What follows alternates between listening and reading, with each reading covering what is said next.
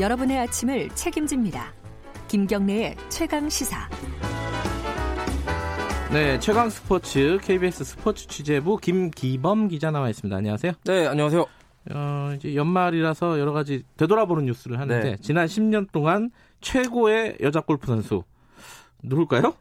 박인비 선수죠. 그런가요? 네, 우리가 음. 이 10년 지난 10년을 논할 때 2010년대를 논할 때 결코 빼놓아서는 안 될 선수가 바로 박인비입니다. 자, 2010년대를 LPGA 투어에서 정리하는 어떤 기록들이 나왔는데요.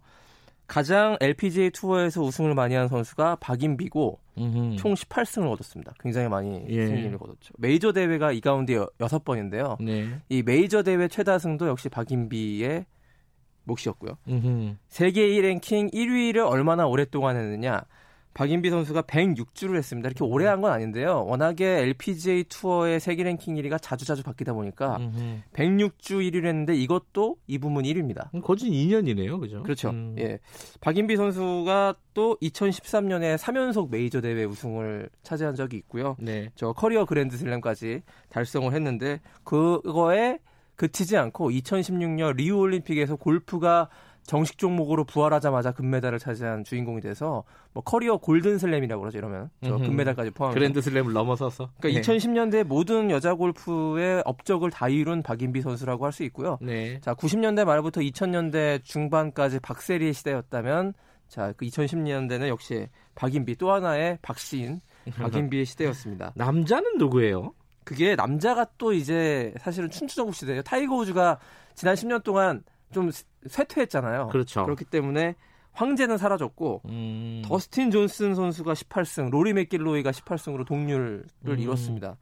그 메이저 대회 우승은 맥킬로이가 4승, 브룩스 켑카가 또 4승으로 이 부문에서 이제 공동 1위고요. 네. 타이거 우즈는 이제 올해 4월에 2019년 4월에 마스터스 우승을 차지한 게 아주 유일한 10년간의 활약이라고 볼 수 있는데 최고령 메이저 대회 우승 이렇게 볼 수 있습니다. 그래도 마지막이 좋아갖고 타이거 우즈 좋겠어요. 네.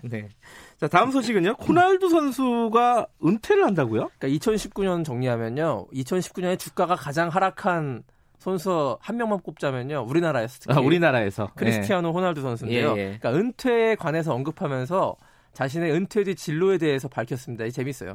그래서 스페인의 마르카란 그 신문이랑 인터뷰를 했는데 여기서 은퇴를 생각하고 있고 은퇴한 네. 뒤에 뭘 할 거냐 물어보니까 할리우드에 진출하고 싶다.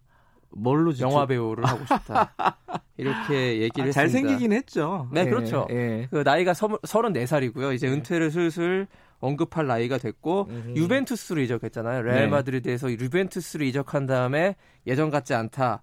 하락세가 뚜렷하다 이런 평가를 받고 음. 있습니다. 올 시즌에 12골 넣었는데요. 뭐 시즌 12골이 적은 골은 물론 아닙니다만 호날두의 기준점으로 봤을 때 음흠. 메시와 비교는 한다거나 네. 좀 부진한 것은 사실입니다. 예. 예, 호날두의 그저 세레머니가 좀 되게 독특하고 그다음에 지난 유벤투스 올스타전에서 보여줬듯이 약간의 뻔뻔함도 있습니다. 그렇기 때문에 할리우드 영화 배우로도 연기를 잘할 것 같다라는 그런 느낌은 어이. 드는데요. 영화에서 볼 수도 있겠군요. 네, 예. 축구 팬들이 좋아할 만한 소식 하나 더 말씀드리면 2010년대 또 정리하는 축구 뉴스가 있는데요. 네. 2010년대 10년 동안 베스트 11 포메이션을 아하. 뽑았어요. 433 포메이션으로. 예. 근데 여기에 이제 말씀드린 호날두가 최전방 공격수 3명 가운데 네. 호날두, 메시, 네이마르 이렇게 3명 중에. 하나로 선정이 됐습니다. 너무 다- 너무 당연한 얘기죠. 예. 예.